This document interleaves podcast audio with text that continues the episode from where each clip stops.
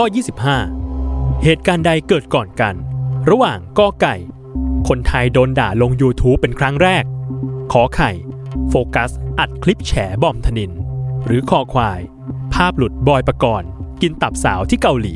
10 วินาที จับเวลา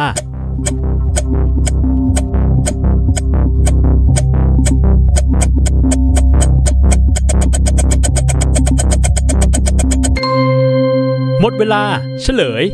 คอกอไก่ คนไทยโดนด่าลง YouTube เป็นครั้งแรก ไม่ได้เกิดก่อน เพราะเรื่องที่เกิดก่อนคือ ภาพหลุดบอยประกรณ์กินตับสาวที่เกาหลี ในปีพุทธศักราช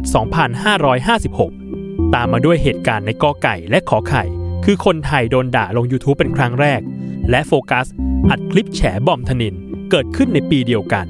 คือพุทธศักราช 2557